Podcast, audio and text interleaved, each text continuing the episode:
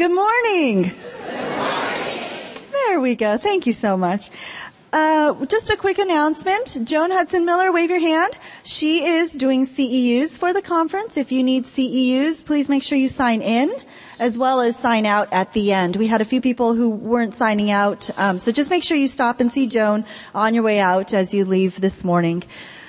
This morning we have a wonderful topic and we have a, three speakers who are going to uh, give us some knowledge about response to intervention. And response to intervention was a topic that came into view uh, through IDEA 2004, and Diane Haager will tell you all about this. Uh, a couple things you might want to think about as you think about RTI is, well, what is it, and why are we talking about this in this room as teachers of the visually impaired and professionals who work with people who are visually impaired? So I'm very happy to introduce um, Diane Haager, Sharon Sacks, and Jane Erin, who will all be talking about RTI. So Sharon. I have, I'm really not going to talk about response to intervention, but I have the honor of introducing Diane Haager. When I was a professor at Cal State LA, I had the opportunity to work very closely with Diane and really saw her in action Diana's a real practitioner. She brings her skills of and knowledge about reading instruction and learning dis- disabilities to a very practical um, arena for teachers.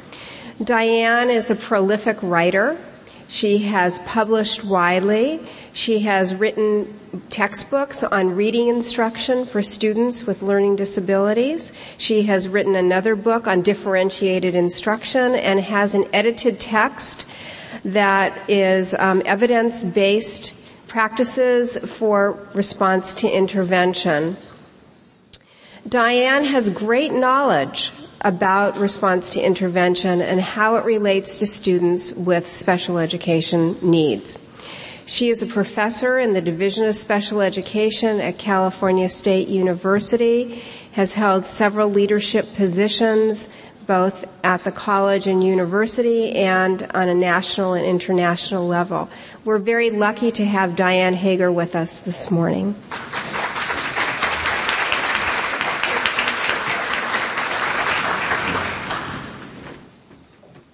Well, good morning, everybody. Have you said that enough times now? well, welcome to the conference, and um, I congratulate you on being so bright-eyed and uh, ready to learn this morning, um, this early in the morning on a Friday.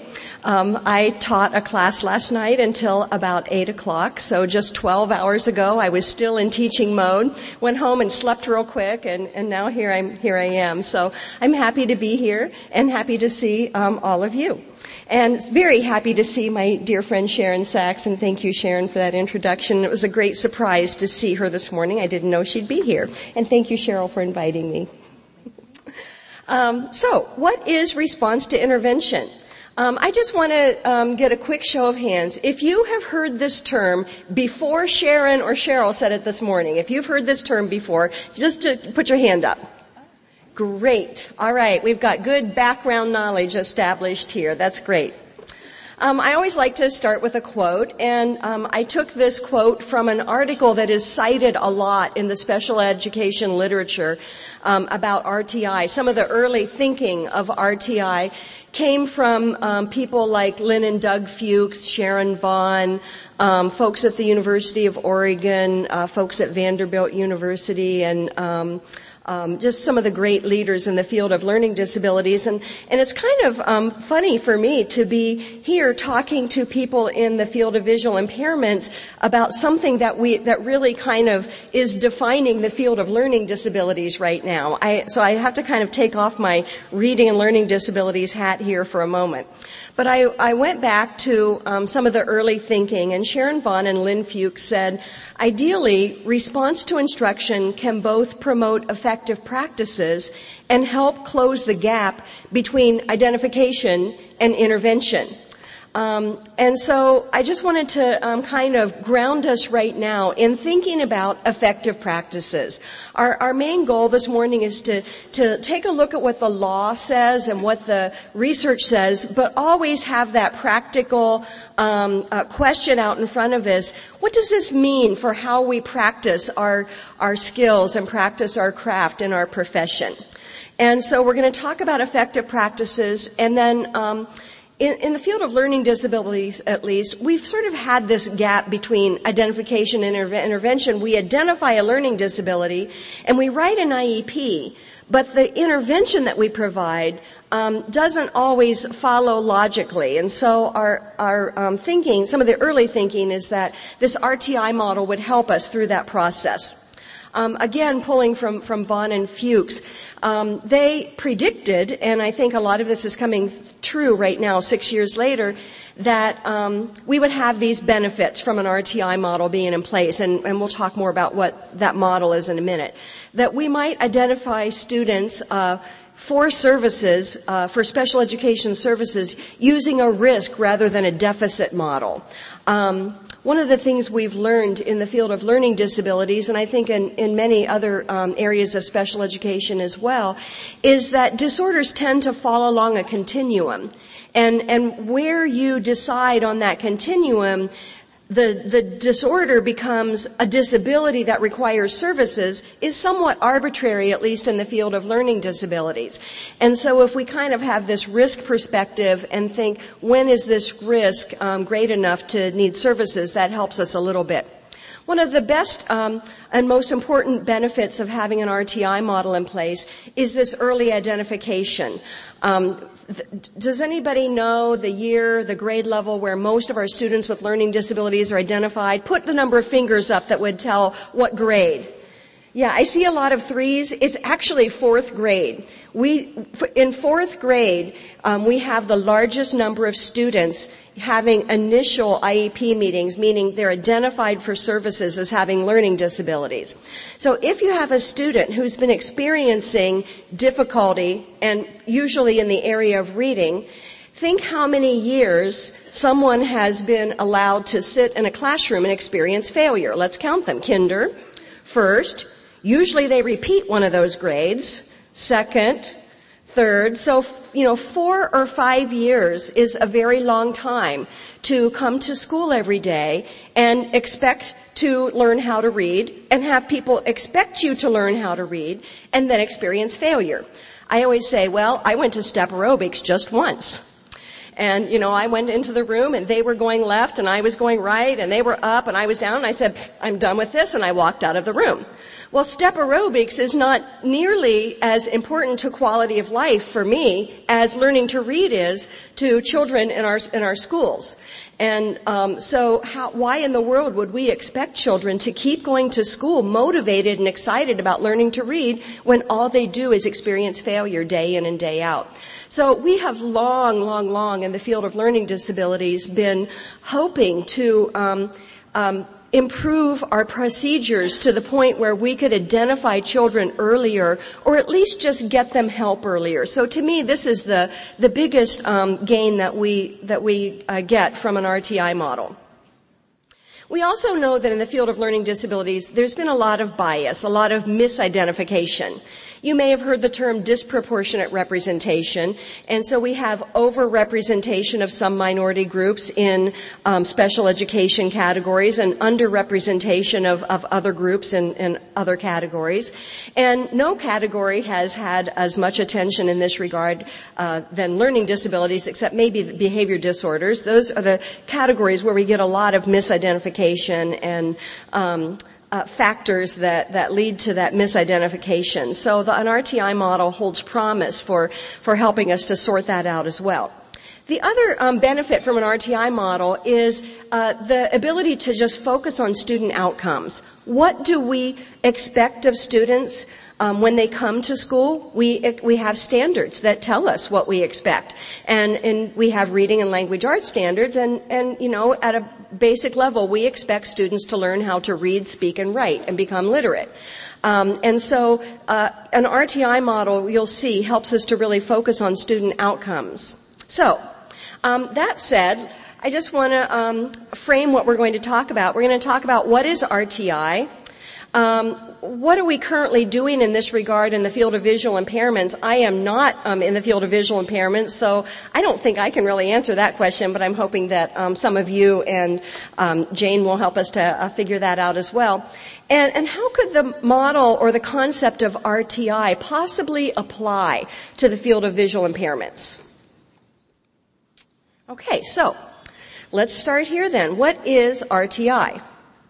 Well, um, how it's defined in, in numerous um, sources um, is a systematic approach, and that first part is just very important. What we've been doing in identifying children with learning disabilities prior to an RTI model is somewhat haphazard. It relies on um, um, attentive teachers to recognize that there is a problem and to do something about it or it relies on attentive parents to recognize that there's a problem, and so someone has to raise a red flag. In a systemic model, an RTI model, we need to think of this as a school-wide model. And, uh, and, the idea is that we provide increasingly intensive layers of support and instruction. I've used the word intervention here, but really think support and instruction as a means to determine students' uh, reading and learning needs and, and to identify students who are having difficulties. But I want to stop there for just a moment because up to now, I have um, characterized RTI as a process for identifying learning disabilities. Many people in the field, and, and myself included, are really taking um, the stance that the focus in an RTI model is not so much on identification, but on the instruction that we provide. And so I would like to sort of change the way we're thinking from response to intervention for identifying kids to looking at responsiveness to instruction and how can we provide the best instruction for our students. Jack O'Connell, our state superintendent in California, um, recently issued a document called RTI squared. California's model now is RTI squared. And what that means is, and, and what that is, is response to instruction and intervention.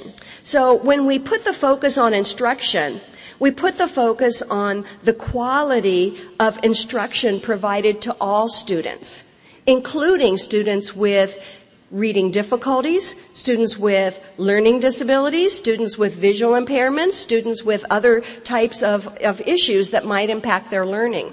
And so um, the the instruction that we provide to all students should be our first line of defense. Um, a phrase that's going around the field right now is good first teaching.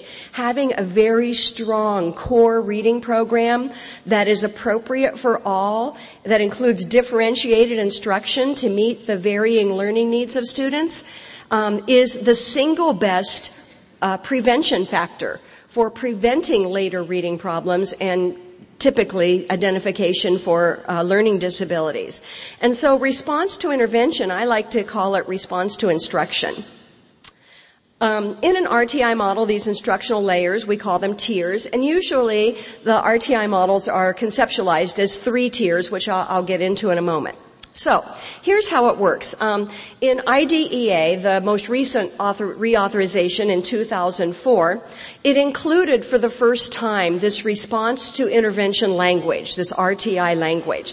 And basically what it says is that, that we, um, in an RTI model, in the general ed classroom, so for the first time, we have special education law really dictating what uh, is going to happen in a general education classroom. So in the general education classroom, we should have some means of identifying students who need intervention, who are not meeting grade level standards and are not, um, who are potentially going to experience later reading problems. And we should do this early on, as early as possible, though we can um, implement RTI K-12. And actually there are preschool RTI models in place now as well. So we identify these students. We provide supplemental instruction. We provide an excellent core program that's appropriate for all with differentiated instruction. We provide supplemental instruction and then we observe the student's response. If we have a positive response, meaning the student starts to acquire those reading skills, then we, we assume there's no disability present. This is a student who just needed some extra support. They were just falling behind for whatever reason. The emphasis is not on cause, causality. The emphasis is on just doing something about it. Needs, not labels. So if we get a positive response, we assume that there's no disability present. But if we get a non-responsive pattern, if we provide excellent core instruction, provide excellent intervention, and the student still struggles, then we say disability is possible. We don't, that's not enough uh, evidence right there in and of itself. We still need to do a comprehensive evaluation. Uh, this is this uh, quote right here comes from the IDEA law. It says, "In determining whether a child has a specific learning disability, the local education agency, the district, may use a process that determines if the child responds to scientific research-based intervention as part of the evaluation procedures. So a couple things are, are, are important there. First of all, the word may. The district may use an RTI process. It is a choice. Um, if, if you have followed the field of learning disabilities at all, you, you know that how we have historically, since the inception of the law, identified children with learning disabilities, it's through a discrepancy model. We look for a discrepancy uh, between the child's cognitive functioning and their actual academic performance often called the IQ achievement discrepancy. Though IQ um, scores are not used um, uh, as much now as they used to be, we still rely on some measure of cognitive functioning. So you look for some unexpected discrepancy between what the what you would expect for the child and what they're actually um, doing in terms of academics. And so, um, but the law says now we may set that discrepancy model aside and we may use this model that might prove to be a better way of identifying children. So you can see that the law is, the language of the law is all about identification. And then how do we identify them? We look at their response to the intervention. Uh, more language from the law. It says, when determining whether a child has a disability, the district shall not be required to take into consideration whether there is a severe discrepancy, blah, blah, blah. And we must permit the use of a process based on the child's response to intervention.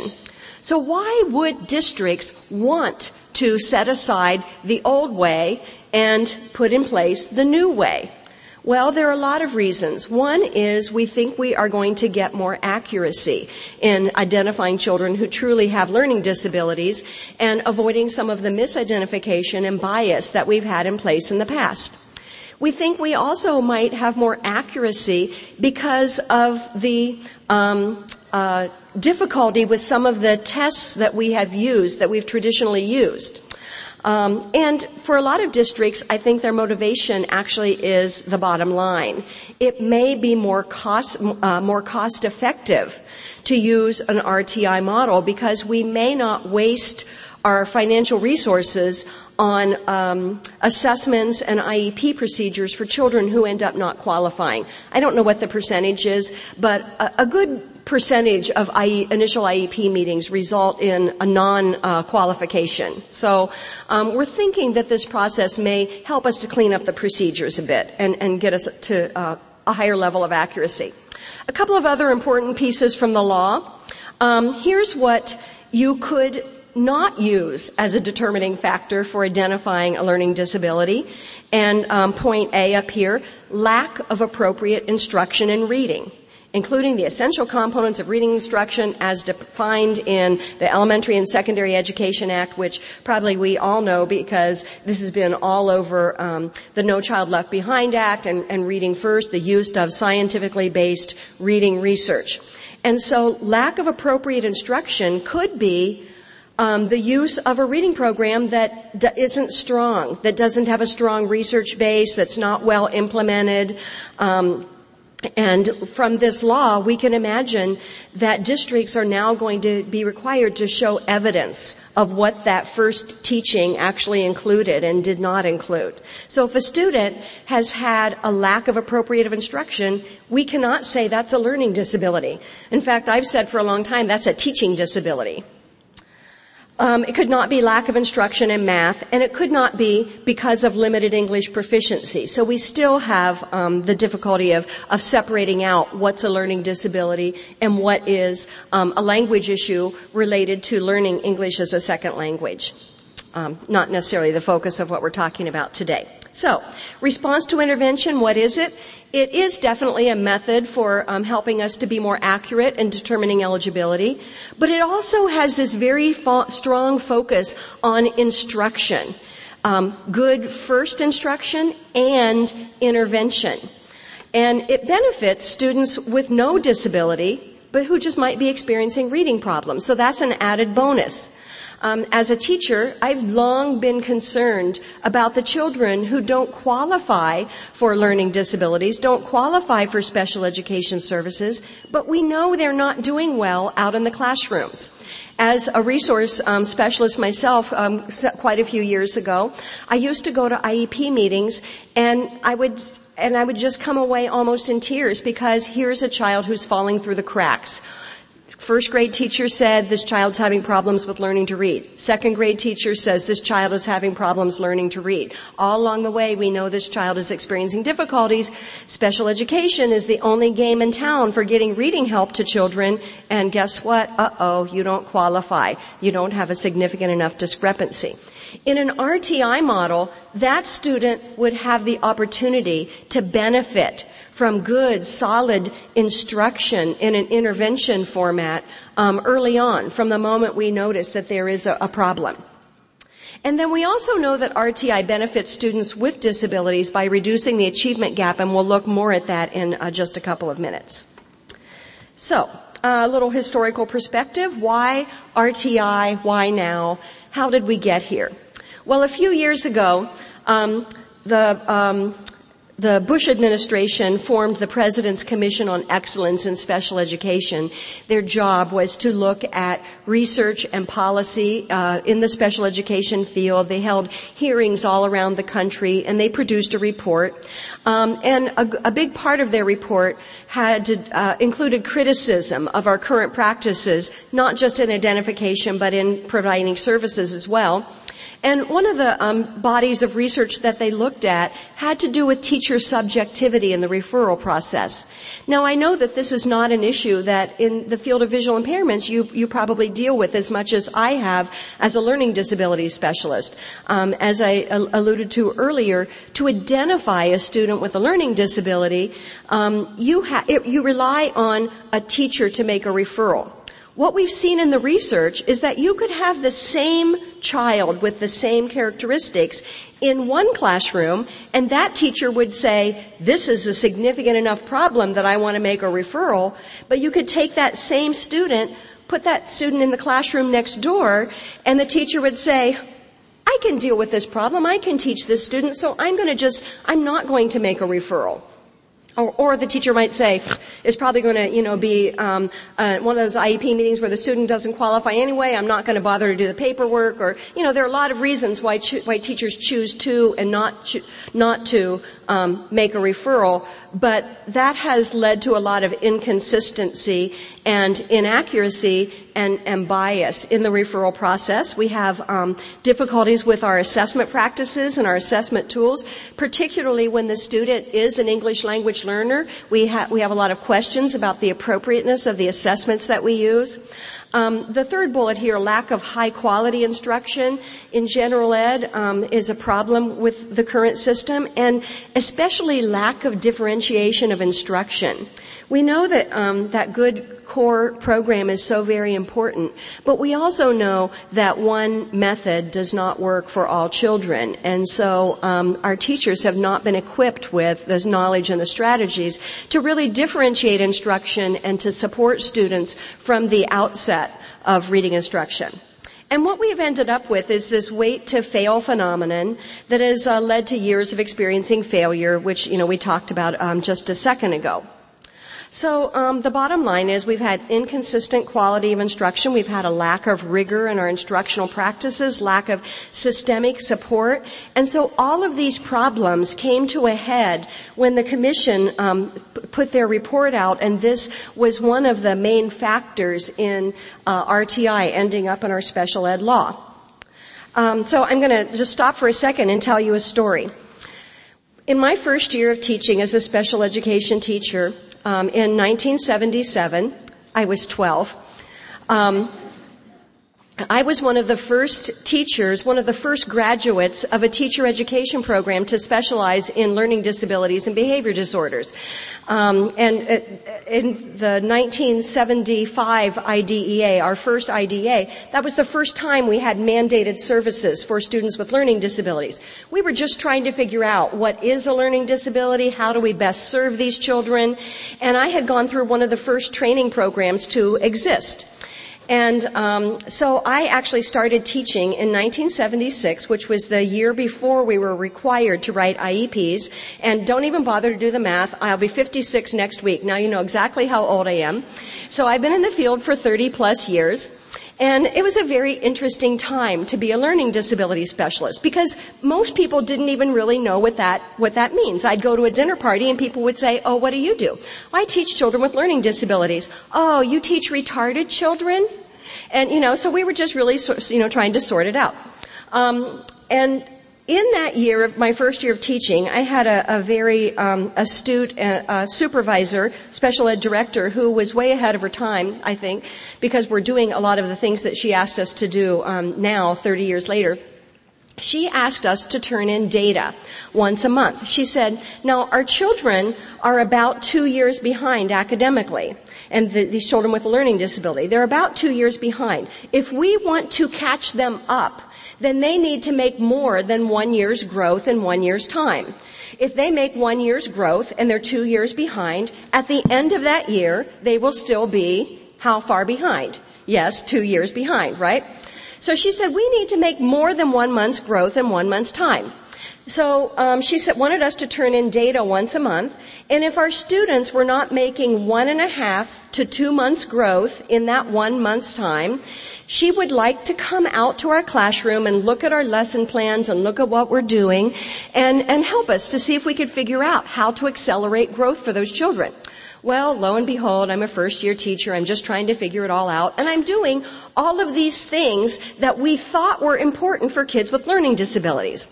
The, the birth of, of our field uh, is steeped in a lot of mythology and misperception. So I was trained in all of these perceptual motor activities.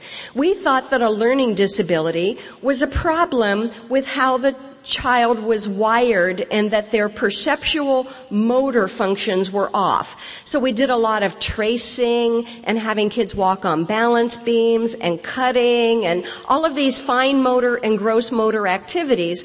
And we thought that was going to fix their brain so then they would be able to learn how to read. So my supervisor came out to see me because my students were not making growth in reading and I said, Mrs. Senior, I am so upset. I don't understand why my children are not making more growth in reading. I have them walking on the balance beam every day. No, I'm not making this up. This really happened.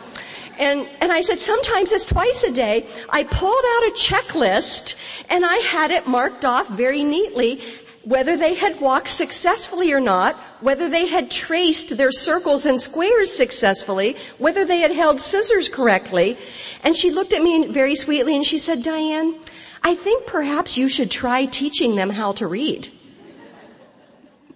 So I'm really not making that up, but that is probably the single most um, uh, important factor that led me to go back to school and get a master's and a PhD in reading instruction because I felt like I didn't know what um, I was doing. So I very quickly learned a lot about teaching uh, children to read, and I'm very happy to report that many of my children did make progress in reading once I got out the reading books and formed reading groups and started providing very explicit and, and intensive instruction.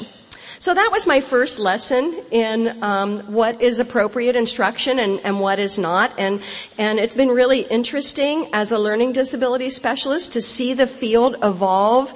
Um, but these myths keep coming back and rearing their ugly heads at us. So that's another conversation for another day. So, um, some of the reasoning behind RTA, RTI, how did we get here? We've had this uh, um, problem with chronic underachievement in reading, but especially for our socioeconomically disadvantaged populations. And how do you sort out um, what is a learning disability, what is um, a lack of instruction, what uh, is related to other causal factors, what is a language issue related to being a second language learner? Very complicated stuff. Um, we've had IDEA ex, uh, coming into alignment with the No Child Left Behind Act and Reading First. So now we have uh, language in IDEA that says we must use scientifically uh, based research uh, to form our instruction. We need to use valid and reliable assessments and, and prepare students for challenging curriculum and write standards-based IEPs. And so we so so we've had um, these issues coming at us and trying to think about how how do we best do this? And so an RTI model just um, showed up as po- possibly uh, a way to address some of these issues and hopefully reduce spurious referrals um, for special education.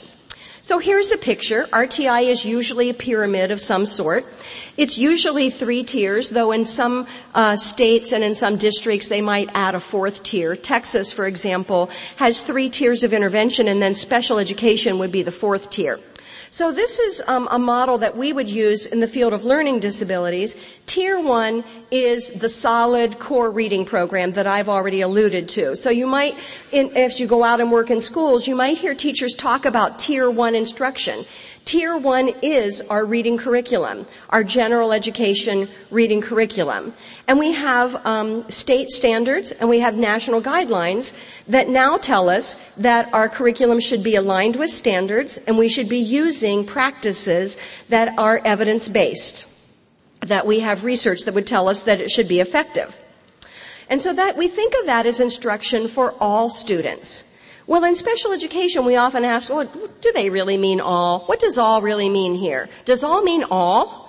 Well, it, you know, we have a lot of different opinions about that. In the field of learning disabilities, I, I think we do mean all because there are aspects of the general education curriculum that are very accessible for our students. Given a few accommodations and a few supports, our students with learning disabilities can access grade level vocabulary, compre- they can learn comprehension strategies, they can engage in discussion with their peers uh, about text. And so we, we know that all students at least in the field of learning disabilities, um, can have access to that instruction. I, I, believe from what I know about visual impairments that this may be true for many of our students with visual impairments as well. With the right accommodations and the right uh, supports, they can access that tier one instruction. But they may need the right accommodations and the right supports. Tier two has two components. We know that in tier one, about 15 to 40% of our, of the students may not meet grade level standards. Somewhere in the K through two years, we would expect 15% or more to experience difficulty we would not identify that many students for learning disabilities. The learning disabilities population is about 5% of the school age population. So we've got some students who need tier two intervention who would benefit from it, but they don't really have a learning disability. At tier two, we're not really too concerned with putting a label on and saying, here's a child who does have a disability, here's a child who doesn't. We just want to provide services. We want to provide supports. So tier two has two components.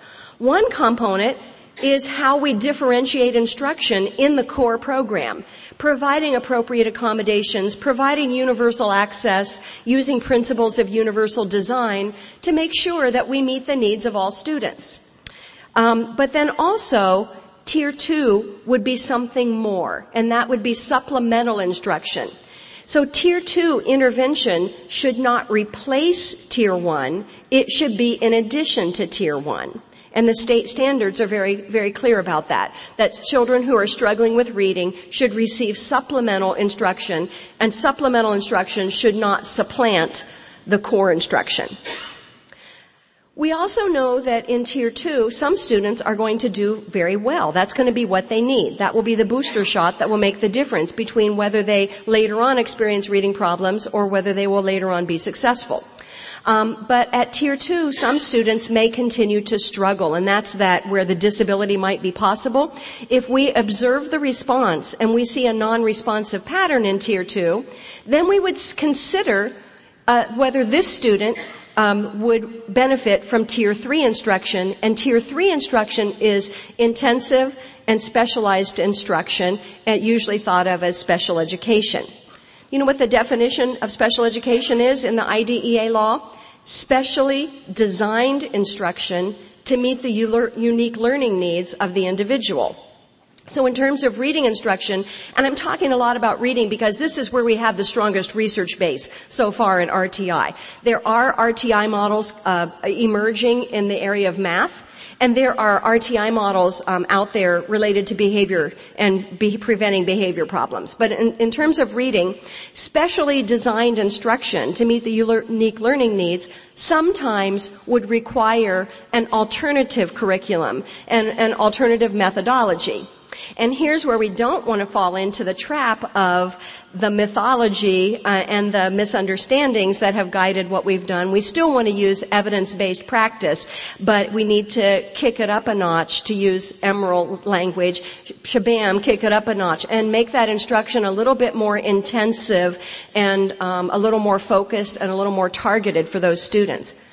I maintain that even students who are receiving a core replacement program in tier three could still have some access to the core. California says that children in elementary schools should have 150 minutes a day of reading language arts instruction. That's two and a half hours a day. And so I would think that maybe an hour out of that two and a half hours, they could um, benefit from core instruction in the general ed classroom um, with supports and, and, modifications. Or tier three could be, you know, a very intensive program for a short time with the goal of getting them back into core. So that's kind of the picture of, of what RTI is. Um, let's flesh it out a little bit. Tier one, um, as I said, it should be um, scientifically based instruction. In California, we have a state adoption process. The research base of the reading programs that are under consideration is one of the key factors that the adoption committees look at when they adopt reading and language arts curricula. They also look at whether it's standards aligned, and California has some of the most rigorous um, and demanding standards for reading and language arts in the country, though other states also have adopted very challenging standards. Um, but we also know from research, and this is some of the research that I've done. I've been, I've spent the last um, six or seven years going out and doing a lot of observation of reading instruction in general ed and special ed classrooms. Um, very interesting, and so I've seen these state-adopted curricula uh, in practice. And one of the conclusions that my colleagues and I have made from our research is that that curriculum is only strong when it's used as intended and when it is implemented with fidelity. And the curriculum is only as strong as the skill of the teacher who uses it. So this is where we get into some muddy water with RTI because under the law, we may be required to show evidence that this problem is not a result of lack of appropriate instruction. And so how we define what is appropriate instruction or not and how we document that and provide data is um, um, up for debate and, and something that, you know, I think will flesh out in the next, in the coming years. Tier two instruction would be supplemental curriculum and instruction and also differentiated instruction in the core and it must be in addition to and it also should align with the with the core and support the core, the core program. Uh, a few weeks ago, I was out in a special education um, classroom observing reading instruction, and the students came into um, the special ed program or the special ed room out of their core program. They had been an hour with their general ed teacher and now they were coming for another hour with their special ed teacher. And in the core program, they were using one of our two state adopted programs. And, and one of the key um, elements of the programs that are state adopted is what they call the sound spelling cards. These cards up around the classroom that have pictures and letters. And so the pictures uh, start with the sound that is represented by the letter. So for example, for the letter S, as in Sam. Um, there is a picture of a, a, a frying pan and a sausage um, frying in that frying pan, and the instruction in the core program says that S is the s sound of the sausage sizzling in the skillet. So there's sausage and there's sizzling and there's skillet and all those words begin with that sound. And so the, the students came into the special ed classroom and uh, they sat down and this teacher was using a particular um, alternative or supplemental curriculum called zoophonics. You may have seen it um, in use out in schools. And zoophonics has a whole different set of associations for letters. And so they were reading some words and this word that um, the student was struggling with began, of course, with the letter S, as in Sam, or as, as in skillet and sausage and sizzling. And um, the the teacher said, "What is this letter? This is the letter you're having trouble with." And and uh, the student uh, said, went like this for skillet and said, Sss. and she said, "No, it's not. It's snake." And so here a student was getting two different messages in two different environments. In the class, in the general ed classroom, S was associated with sausage. In the special ed classroom, S was associated with snake. And nobody was making that connection for the child that, you know, what you're learning there is just, it, what you're learning here is the same as what you're learning there, and here's how it's connected. And so that is, you know, a big aha for us, I think, as we think about supplemental services for our students. Um, supplemental instruction may also just use the core materials but involve pre-teaching or reteaching some of the content that the student is struggling with.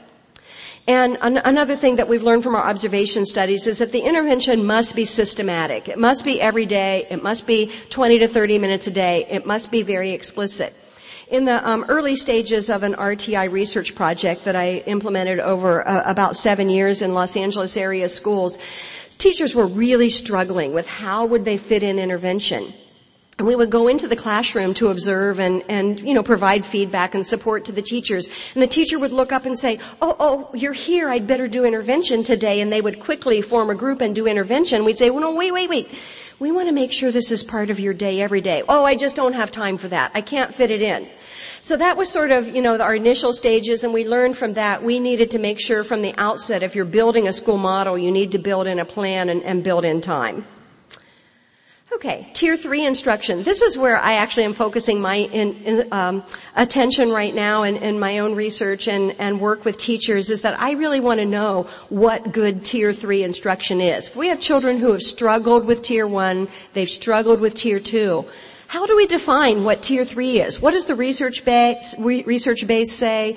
Um, uh, what would be the best approach for tier three? And we're, we're still working on some of this, though we know quite a bit from the research of people like Joe Torgesen and, and Sharon Vaughn and, and, others who have really uh, worked with the most struggling readers. And um, I've already kind of gone through some of this, that it might be an alternative curriculum, but it must be very intensive, it must be specially designed, and it must be intensive and it must address the, the learning needs of the child. We know that assessment is a critical um, component here. We must have an assessment system that would serve this purpose. How do we know which students are struggling and which students are not? Well, we've made some great um, headway in this area in the field um, in the last 10 or 15 years, starting with Stan Deno and his colleagues at the University of Minnesota, and then moving on to Lynn and Doug Fuchs, who both studied with Stan Deno and then went on to do extensive research on curriculum-based measurement. You might have heard of CBM or progress monitoring assessment.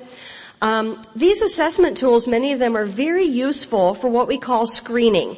It's sometimes called universal screening. So in a school-wide model, at every grade level, at the beginning of the year, you would have some kind of assessment going on, and we would be casting out the net to catch students who are struggling with, with uh, reading or math or, or behavior or whatever, but reading is what I know best. So struggling with reading, and um, especially students who might have fallen under the radar of a teacher who d- hasn't quite picked up on it that this is a student who is really struggling with reading.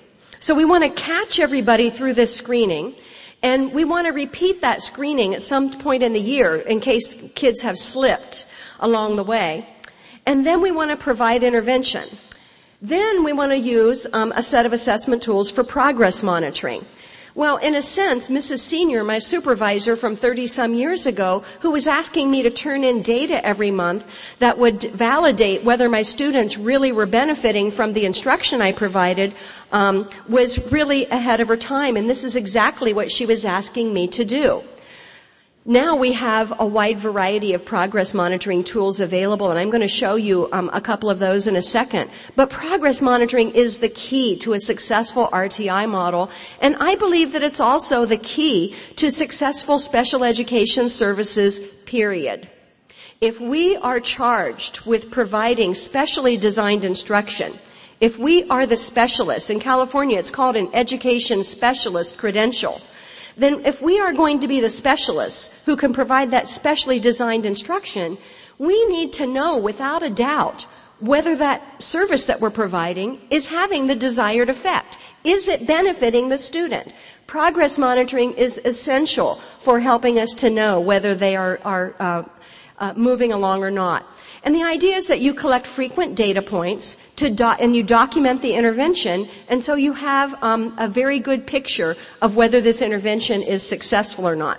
Uh, the DIBELS assessments, dynamic indicators of basic early literacy skills, and AIMSweb are two widely used um, sets of tools, but there are a bunch of them out there.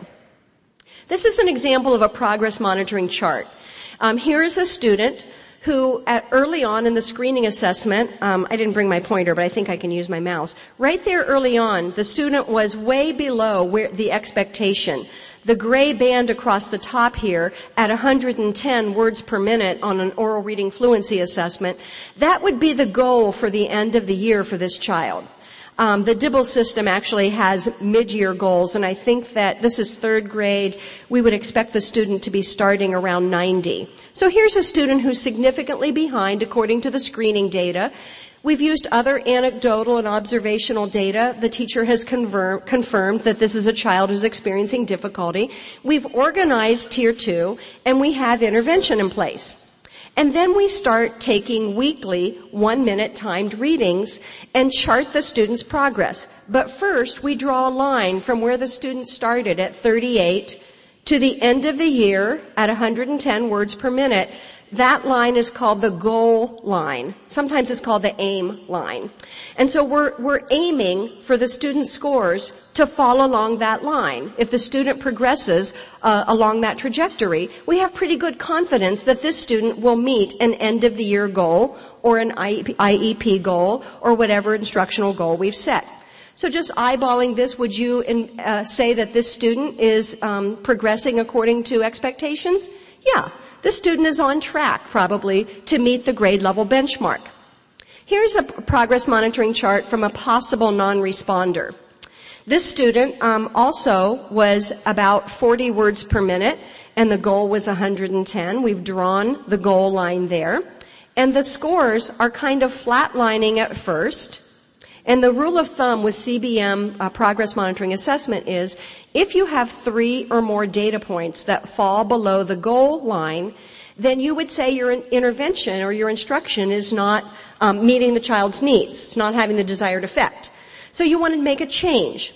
So the teacher here made a change right here in week between week five and six, where I drew a vertical line and I put a note that says she increased the time uh, of the student in this small group of intervention. Did it have the desired effect? Well, the student still um, continued to score below the line and flatlined again, and in fact has made very little growth from that initial assessment. So we made another change of intervention. This time it was a change of group. And the student continued to flatline. And so we would say, this is a possible non-responder. There are researchers right now who are working on how many times do you change the intervention? How often do you change the intervention?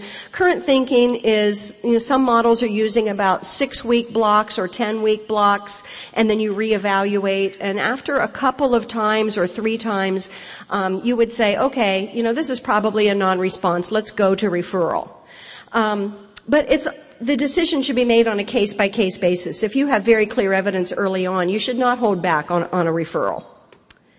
Okay, so what do we need to make RTI work? We need a commitment to implementation. This successful RTI model would um, require a school-wide commitment, schools working together to build their model. One of the things I've been doing a lot of lately is going out to schools and helping them to think through this process of how will they um, implement intervention, how will they uh, conduct assessments, how will they analyze their data, how will they carry this out. And it requires a lot of collaboration. We've, we've um, known for a long time in special education that we need to be good at collaboration. And I, what I'm finding as I go out to the schools, many times the special education teachers are very involved in the thinking of how are we going to develop this model, even though most of it happens really in the general ed environment. We make group decisions about intervention. No teacher has to be a lone ranger in this effort. It's a school-wide model. We work together. We plan together. Um, and what do we need? We need planning time. And we need a trial period to work out the bugs. You need to just, you know, I tell schools you just need to get started and then work out the kinks. You'll, you'll get there. So as we conceptualize RTI, we have these necessary components. We have to have the curriculum in place for all three tiers. Uh, we need teacher professional development and support. We need administrative support. We need the right assessment tools. And we need a commitment to implementation. And all of this is going to spiral together to um, help the children that, that we work with. Um, and so now that's uh, my big picture of RTI. And now we're going to start thinking a little bit about how does this fit with what we're currently doing in the field of visual impairments. Um, how do we how do we take this same concept and apply it, or or does it fit? And I know Jane will talk about that a little bit more, but I have just a few um, questions to start our thinking. One um, thought that that I've had, and I've had as I've talked with some of um, your colleagues here in the VI field, is we art, an RTI model might be useful in identifying uh, concomitant or co-occurring disabilities. Very often we have children who have a visual impairment and a learning disability, or and um, a reading delay, or and a speech and language delay, or, or some other um, um, issues. And an RTI model might help us to sort that out. It also gives us an opportunity to examine students' responsiveness to the instruction that we provide.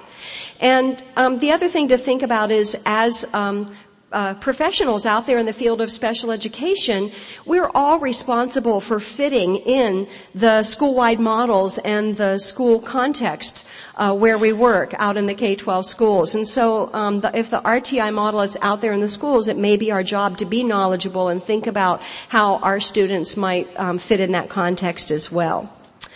So I'm going to stop there and turn us over um, to Jane.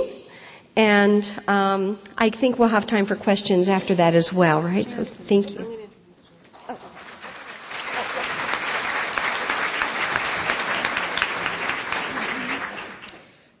Jane Erin doesn't need an introduction.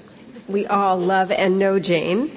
Um, Jane is the coordinator uh, of the, the, teacher preparation program at the University of Arizona and um, is the actually quantitative team leader of the ABC Braille study. And I can certainly see how some of this might apply to what we found in our longitudinal study. So I'm anxious to hear what Jane has to say. We're going to try to leave um, just a few minutes for comments and questions after Jane responds to Diane's comments. So Jane? Thank you. Thank you. Uh, and thank you to Dr. Haager for a most enlightening and very practical discussion of the RTI principles. 90% of what I know about RTI I learned in the last two weeks after I was asked to do this response. So I'm having one of those moments that every university instructor has when you realize that you're going to talk for 15 minutes about something about which you know very, very little, but I guess that's part of our jobs. So consider these exploratory comments, an expansion of the questions that Dr. Haager posed to us. And I'll begin by talking about a subject that has nothing to do with RTI, shopping for clothing.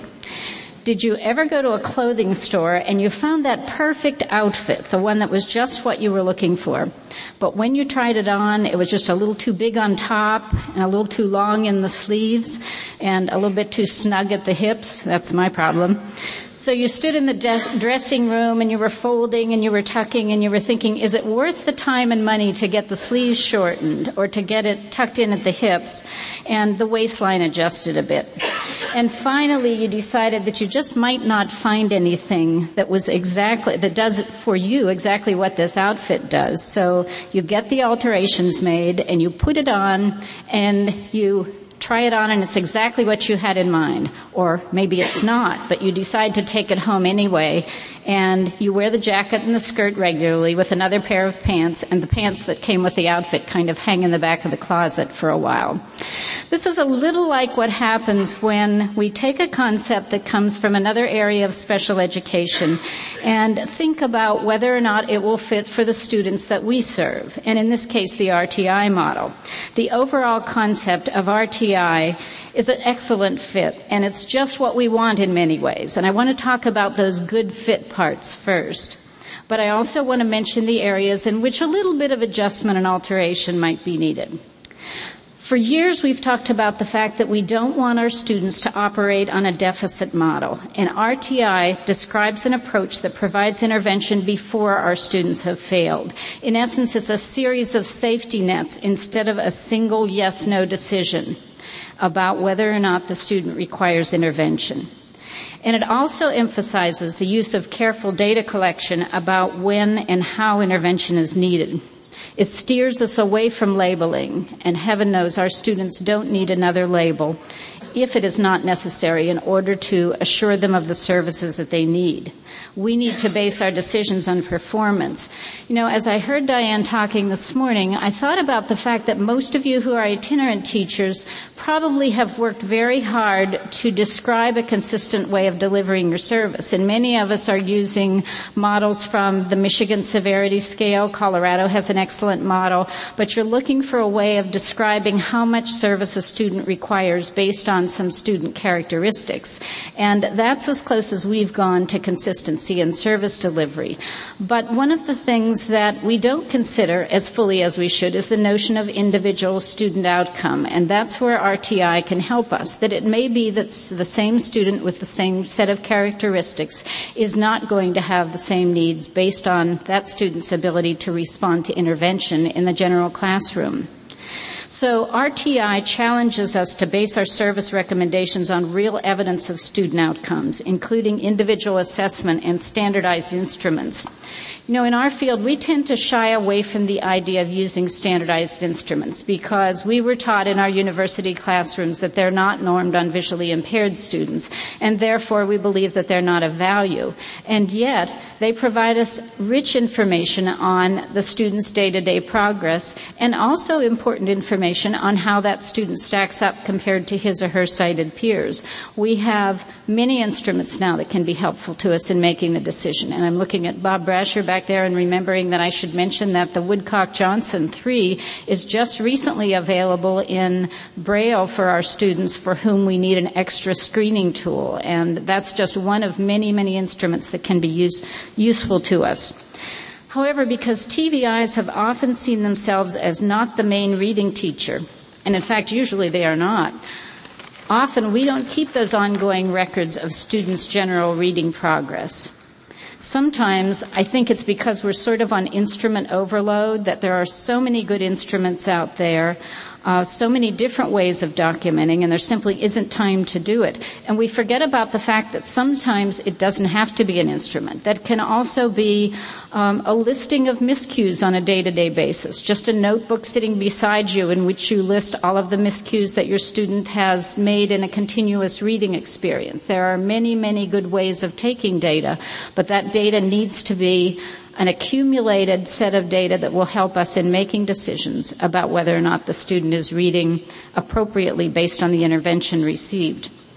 Maybe the most promising outcome of an RTI model is the fact that it can help us distinguish students who have learning disabilities that aren't the direct result of their visual impairment from students whose visual impairments slow their progress on occasion but don't create a major barrier. The very first year I taught blind children, and Diana, it was even before you were in the field. In 1973, my class included a little boy that I'll call Ray, who struggled with contractions, reversed symbols long after his classmates had resolved them, and could not restate the content of a sentence after he had read it. You've all had a Ray, in fact, many, many Rays on your caseload if you've been in the field for a while. He knew he couldn't read like his classmates. I knew he had a learning disability. But at the time, the psychologist in the school where I worked said he couldn't assess him for a learning disability because he was blind, and blind students couldn't have learning disabilities. Remember those days? The old exclusionary clause of the definition of learning disability then uh, seemed to separate the two, when in reality, that's not what the law said that when a child who is blind has significant reading difficulties that are not the result of blindness, that child indeed can and should be uh, described as and served as learning disabled. At the time, I wonder if a label would have made any difference for Ray. Uh, but for him, and for other students like him, the use of an RTI approach may have provided a stronger rationale for service and may have provided me as the classroom teacher, albeit at a residential school, with the tools and with the confidence to believe that he needed a different approach, that what we were doing was not working. Also, earlier Sharon mentioned the ABC Braille study, and many of you in this room were involved in that, and I thank you for your participation because it's been very revealing, a powerful experience for those of us who were involved. Um, but there's an interesting piece of data. I don't think we've shared this, and my team may, I hope I'm allowed to, but one of the things says to me that um, we are to some degree making outcome-based decisions, and that was the fact that our students who had more reading difficulties were actually receiving more services from TVIs. And I think that says that teachers are making decisions to some degree based on the difficulties that they see students happen, uh, uh, um, um, they see students having, and yet um, it's not a formalized process. It's a child by child decision to some degree. Some of the students were in specialized settings and had an all day service from a TVI, and others were in public school settings. But there was a tendency for kids who were struggling readers to get more services. Um, the study, however, as a whole, provided a more convincing piece of evidence for me, and one that I didn't expect to come out of the study for, with. Uh, it was the notion that the reading problems that our students were having were reading problems that were more typical of reading problems of the general population. They were not Braille related reading problems. The miscues, the spelling errors, etc., were only minimally related to the Braille code. Um, I guess the oh wow of me for the ABC, for me of the ABC study was seeing some excellent classroom teachers at work, and I began to appreciate the role that the general classroom teacher has in teaching reading. Even though I've been in university work for more than 25 years, I had never sat in a regular classroom without a TVI there and watched what happens when a blind child, in collaboration with the rest of the class, learns reading. And in many, many cases, I was extremely impressed with the work of that regular regular classroom teacher, but also reminded of the intense language arts instruction that happens day to day and that is outside of the direct um, role of the TVI. To me, and I believe to the other researchers, the study provided substantive support for the fact that we need a better system for identifying our children who require intensive reading intervention. We saw children who struggled and we saw children who soared. And sometimes the children who struggled were receiving excellent services and struggled in spite of it. Earlier I talked about how applying the, read, the RTI is a little bit like trying to tailor a good outfit that doesn't uh, fit quite right. And I want to mention a few parts of the RTI that may not work exactly for us. The sleeves a little too long or the pants that hang in the closet after we bring the outfit home, if you will. One area that doesn't quite fit might be the description as, of RTI as a system within a system. In other words, the three-tiered system. It strives to limit entry into special education by identifying only students who cannot learn by high quality reading methods used within the general classroom population. The sifting of students into tiers and the prediction of percentages who will fall into each tiers is un- uh, are unlikely with our students. There are small numbers of students, as we know, and the occurrence of other disabilities make the percentages almost irrelevant. We may have higher levels of students at level two and level three simply because many of our students do have other disabilities. It's unlikely that we can gather the kind of group data that will be able to help us neatly put the children into tiers based on percentages. And I'm concerned that an expectation of dividing children into tiers by percentages may not be, um, may, may force artificial categorization rather than support us in being able to decide who needs the intervention. So as a model of sequence, it works, but as a model of proportions, probably not. And gateways aren't quite the same for our students either, because students with visual impairments are generally in special education from the beginning, and they have IEPs once their visual impairment is diagnosed. As special educated, uh, special ed students, they have distinctive needs that are not going to change of their, regardless of their learning success. A Braille reader is going to be a Braille reader lifelong and in most cases receive special education because they are a Braille reader, even if they are an excellent Braille reader. And they're still going to need tools and materials that are different. So what does this mean in terms of service if a child is unresponsive to high quality intervention? Then should he receive more services from the TVI, from the reading specialist, or a combination? Or does it really matter as long as someone is providing more high quality reading instruction? Keeping our children out of special ed is not a goal for most of our students, but including a child with sighted peers in the regular class is usually very important. Since most of our students have other IEP skills that need to be addressed due to their visual impairment, the decision about the nature of supplemental and intensive instruction may hold different implications. I know that all of you who are itinerant teachers were thinking, well, if I provide supplemental or even intensive, or if somebody else does that, what do we sacrifice? Does this mean less time in mathematics, less time in social studies, or physical education, which is critical for our students, or social skills?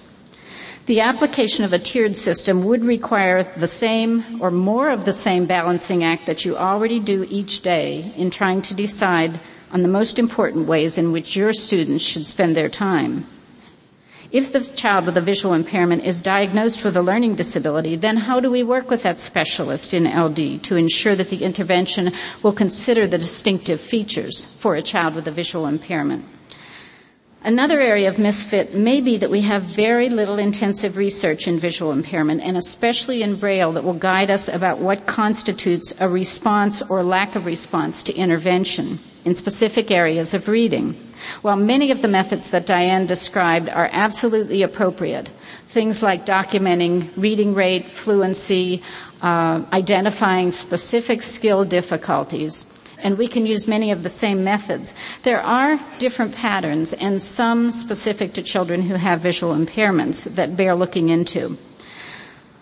Let's say that Sarah, a fourth grader who's blind, reads accurately on grade level with her fourth grade class, but she has poor comprehension and her reading rate is two thirds of her classmates.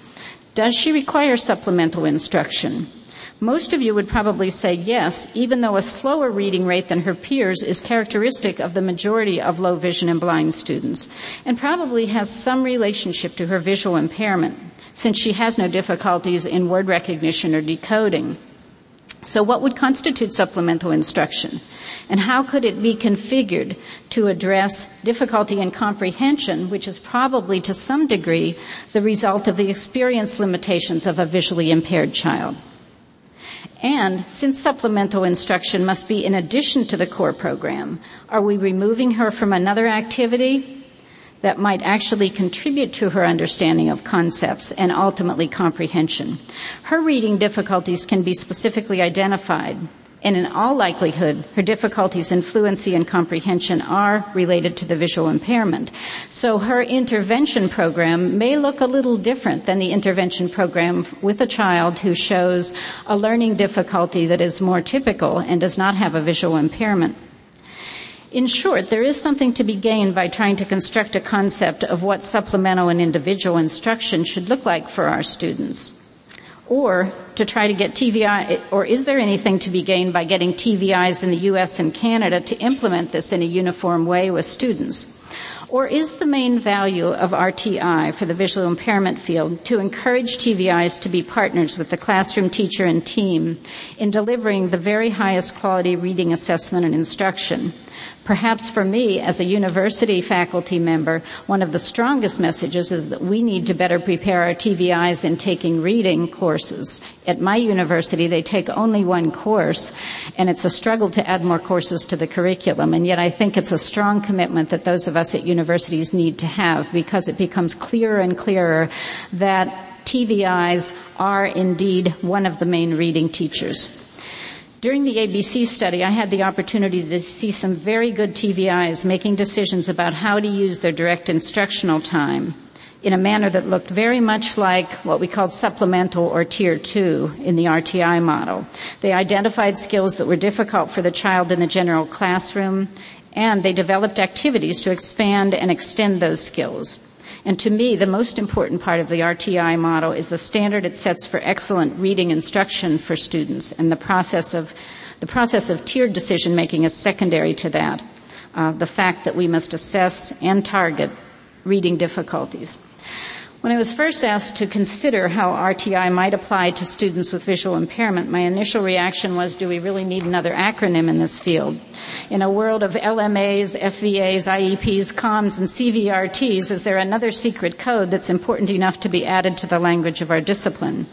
It's not a new terminology or even the design of the RTI model that are most important. It's the underlying concept that the precise measurement of instructional outcomes and adjustment of instruction according to assessment are the most effective ways to help children learn.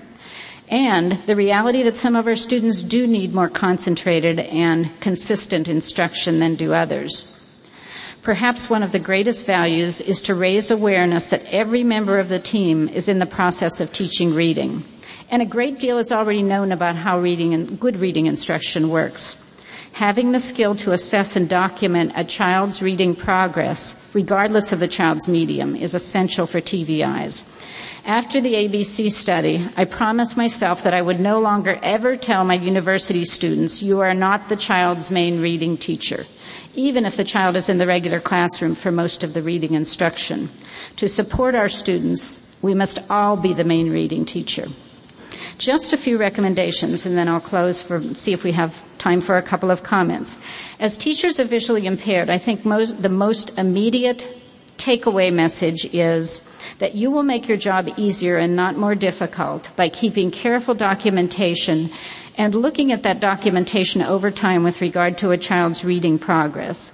I mentioned something as simple as a notebook that you keep at hand and every time your child reads continuously, jot down a miscue that the child makes. And over a period of several weeks, you'll have patterns. I think sometimes we don't do that standardized assessment because you're very busy people and you think, oh no, what did I do with the Johns reading inventory? I don't have a copy of the check sheet. You don't have all of those papers that you need. But some documentation starts starts with simple search for patterns in the child's reading progress. Reading continuously with a child every session. Very often I think we're struggling to be skill based when we work with the students and yet we don't see the child's big picture of reading, which is can the child sit down and read several paragraphs aloud and what are the characteristics? And keeping that documentation and sharing it with the regular classroom teacher. That's also terribly difficult because you rarely have time to sit down with that person. But making sure that they see what you're seeing and you see what they're seeing knowing the child's reading progress in the classroom, and being an advocate for a child who is having reading difficulties. People are very quick to believe that because a child is visually impaired, he or she must be a poor reader. And they don't realize that a child can benefit from intensive reading uh, instruction and in fact be a learning disabled child. So those regular kinds of advocacy can do a tremendous amount for our students. In spite of the fact that we have to alter the RTI pattern a little bit to make it fit for us, I believe that consideration of a student's response to intervention will result in more effective education for our students. Even if the sleeves are a little too long or it doesn't quite fit in some areas, the model works because we can use it to support the need for appropriate reading instruction for our students.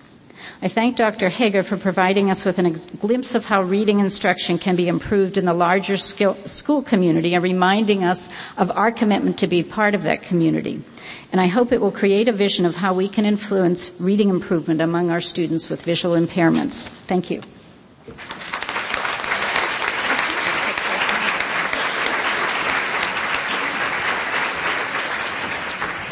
Thank you, Jane. We have time for a couple comments and questions, maybe five minutes. And I'm going to hold you to it. Um, my question, first of all, thank you very much for both presentations because um, it was almost like point counterpoint, and that's really how it needs to, to work for us because we're in both worlds as itinerant teachers. Um, and I'm also speaking from Minnesota, which is a state that has implemented RTI for several years now, and we've been down in the trenches, and it gets kind of intense in some of our school districts. So my question basically is um, we need the skills or the um, capacity to identify who supplies these level, levels of supports in each school district because it changes. And um, also how sensitive these people are to the needs of visually impaired learners, and how can we improve both of those kinds of areas. And I, I, mean, Jane touched on this when she said, obviously, we need to be involved in those schools and we need to be communicating but just some other hints also. Does that make sense? Yeah, I, I can um, answer part of your question and who who typically provides the intervention, um, and it varies from school to school. I've probably worked with I don't know 200 schools and helped them develop their model. And in some schools, they may pool their funds in some way and have intervention teachers, and so they organize their schedule and they have um, you know. Um, uh, um, other personnel come in and, and, and do the intervention. Um, in other schools, it is the classroom teacher who's doing the intervention, and they organize their classroom schedule and they organize groups and they have the other kids, you know, engaged in some kind of independent work while they work with a small group for intervention. Other schools might use paraprofessionals for the intervention. There are just a lot of different models, and so I, I would think that um, as a teacher of the visually impaired, you may encounter different models as you go from school to school, and you have to think about how you would fit into the different models. Okay. Other comment or question? Over here. Okay. My name is Brittany. I'm from the Florida School for the Deaf and Blind. I'm having trouble wording my question, but it has to do with understanding how to document um, visual processing deficiencies um, and learning disabilities and how they're connected or not connected and how to do intervention related to that. Oh, that's a deep question. that's a good question. Um, we we actually have been learning so much about this in recent years since um, we've been able to do brain imaging research, and they've been able to identify what part of the brain governs um, the phonological processing, which is the processing of speech sounds. As you read, you have to decode the text and connect, and and and then recode it into speech. So there's this recoding process. In this recoding process, there's a part of the brain that, that, you know, governs the phonology of the language. There's another part of the brain, the brain that governs the orthography, which is the visual recognition or rapid automatized um, uh, visual recognition of symbols. And then there's another part of the brain that connects those two and connects it to meaning. And we don't know enough yet about how those different parts of the brain work together, but we suspect that uh, in for a child who has a learning disability, learning to read, they have to build those neural pathways that go between those parts of the brain. What we don't know enough about is can we train that visual processing? We know we can train the auditory processing or the phonological processing. There's been a great amount of research recently on phonemic awareness and how children uh, become aware of the sounds of language and how that then translates or maps onto print in the process of spelling and decoding. Um, what we know less about is how do you um, build that orthographic um, recognition or automatic recognition of symbols. We suspect that it's best done in um, combination with phonological. So, in other words, not just learning to rapidly recognize letters, but recognize letters and the sounds they connect to. Um, so the visual processing stuff that we used to go thir- do 30 years ago when, when I was uh, having kids walk on the balance beam and trace circles and then recognize which direction things were facing. That doesn't seem to translate into reading gains. What seems to translate best into reading gains is teaching children to read. So teaching children the visual and the phonological skills connected to reading. That's what, that's kind of the best of what we know. Okay, time for one more question. Okay. Anybody? I'd also like to thank you both for a wonderful session. Um, one of the things I've just thinking of is we keep saying that university programs need more reading instruction for students, but I think rather than waiting for that to happen, at all of these conferences, we should be providing more general reading instruction workshops. And not even let us figure out how to relate that to what we're doing, whether it's braille and large print, but just bare bones reading instruction, what we may have missed in our um, university programs. That's a very good point. Thank you, Stephanie. Next year. Next year, two years. However, we can do that through professional development. Well, for those of you who are in California, we can make that happen. So we may be calling on you. Okay. Uh, Diane Wormsley has a couple of announcements, and I, I want to thank everyone for their comments. And this has been an exciting and wonderful start to our um, conference. All right. Well, let's give our round of applause to our speakers here. One last round of applause.